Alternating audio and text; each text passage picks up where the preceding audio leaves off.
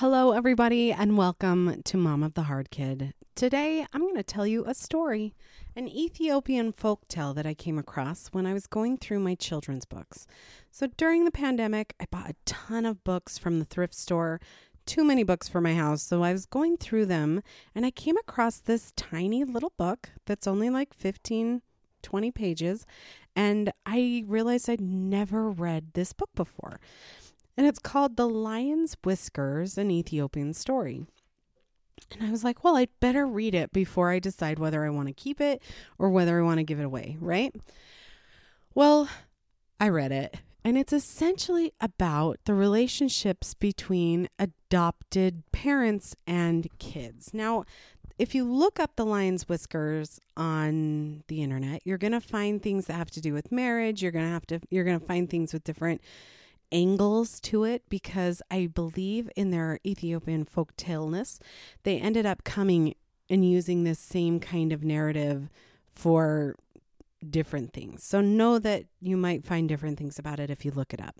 But this story is one that made this book one of the ones I'm going to keep.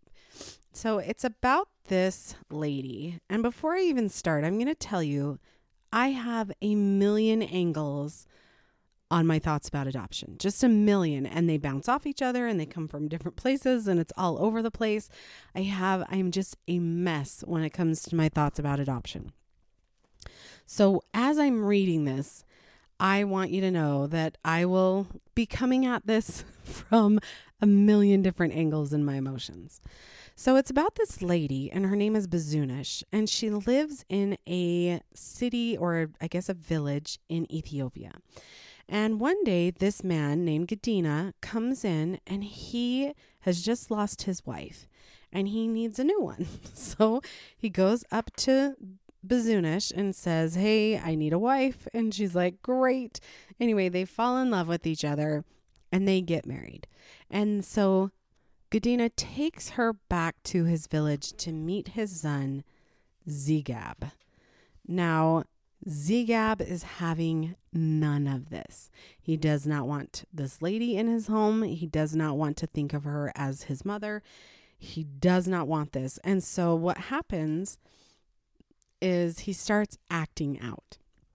He starts running away. He starts you know, being kind of a stinker, and she's doing everything she can to show him that she would like to take this maternal role for him. She mends his clothes, she sings him songs, she reads him books, she tells him stories. He does not care. He doesn't want any of this. Now, Gadina then has to leave, and so he leaves Bazunish and Zegab together, and Zegab does not make it easy for Bazunish. So she goes to the wise woman of the village and she says, This little boy needs a mom, but he won't let me be his mom. And how do I do this? And the wise woman says, Do you know that ferocious lion over by the Black Rock Desert? And Bazuna's just like, Yeah. and the woman is like, I want you to bring me three of the whiskers from that lion. And once you do that, I will tell you the solution to your problem. And so Bazunish is like, okay. So off she goes. And she's like, I don't know how I'm going to do this, but I need to do this. And this is what we're going to do. So after Zegab leaves to school, Bazunish goes to the store, to the market, and gets a piece of meat. She walks to the lion and where the lion is, and the lion sees her, lets out a horrible roar, and then she gets scared, drops the meat, and runs, right? So then, after another hard day, she realizes she needs to try again. So she goes and gets more meat from the store, from the market, and then she goes back out. And she takes the meat, and the lion is being very aggressive at her. And she, instead of dropping it and running, she throws the meat to the lion and just stays where she is. The lion eats the meat and then she leaves because she knows she's not getting any closer today. And she keeps doing this. She goes to the market after Zegab goes to school and she goes to the lion, tosses it the meat, and every day she gets a few steps closer. She walks a little bit closer, a little bit closer until finally, after several days, she's close enough that she whips out her knife and slices off the ends of three of the whiskers. And she's so excited that she takes these whiskers to the old lady and she says to the old lady, I did it. She's like, I cut off these whiskers. Now tell me what to do. And the old lady says, If you could stand up to a lion, you're going to be able to handle this kid.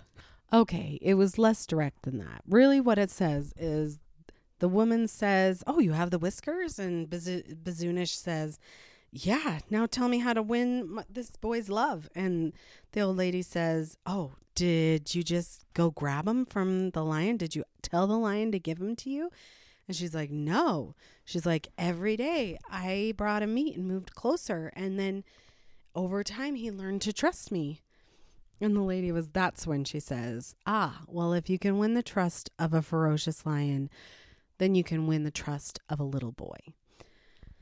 Now, by the time I'm at the end of this book, I am like, oh, sobbing over in the corner by myself, reading this 20 page or 17 page book. And I was just like, oh my gosh. Because as hard as adoption is, so much of it truly is a trust game. So much of it is you you know that you trust you because you're you, but they don't know how to trust you and they don't know what to do about you, right? You're just this stranger and their last stranger hurt them. And in Zegab's case, his mom hurt him unintentionally by leaving permanently. Now, you can't do anything about this. There's no way to go around this. There's only through, right? But the big message is trust. Here's this young kid who's had his trust broken, however innocently, however unintentionally, or even in some of our cases, very intentionally and very stupidly.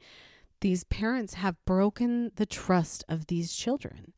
And so you have this maternal bond that happens in utero, and then that is broken as soon as even if you get your child from birth. These things can be very difficult for these kids. And so you have to earn their trust.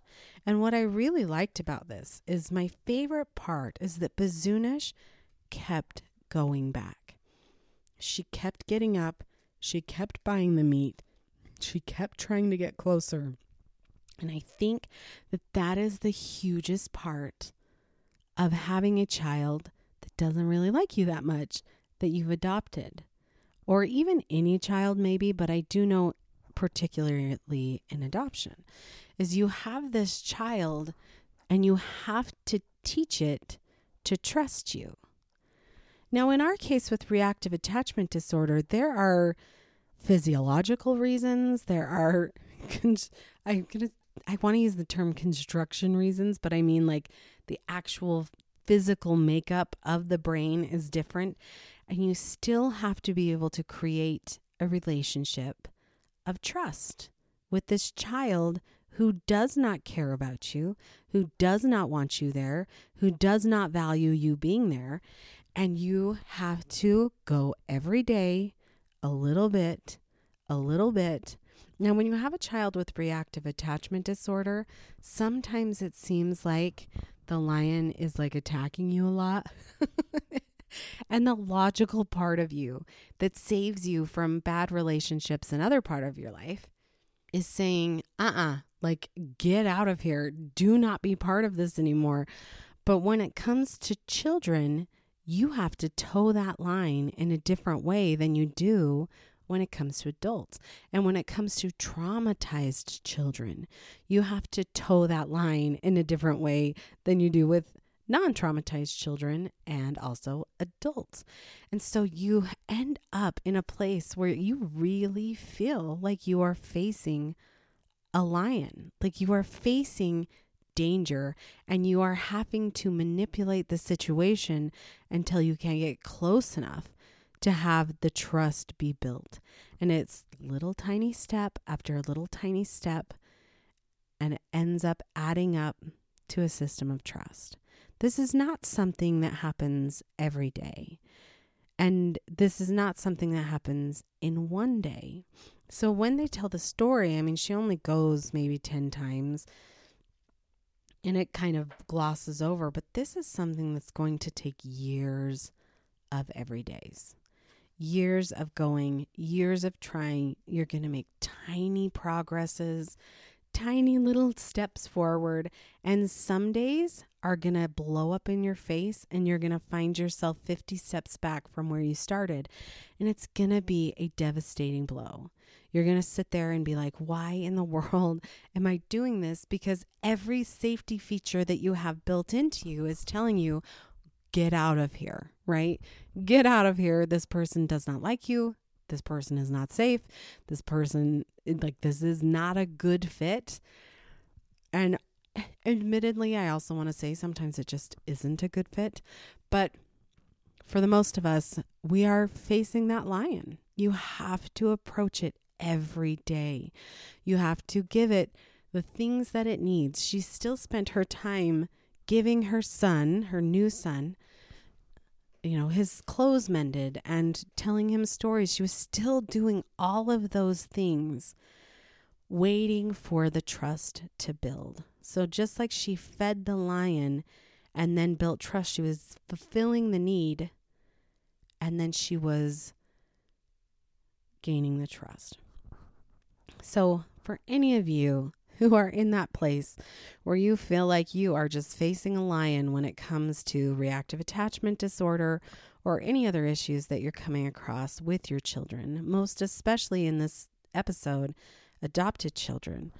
Know that this is a long game. This is the long haul. This is what you need to do in order to make it grow and develop that trust over time because the trust was broken at one point, whether the kid knows it or not.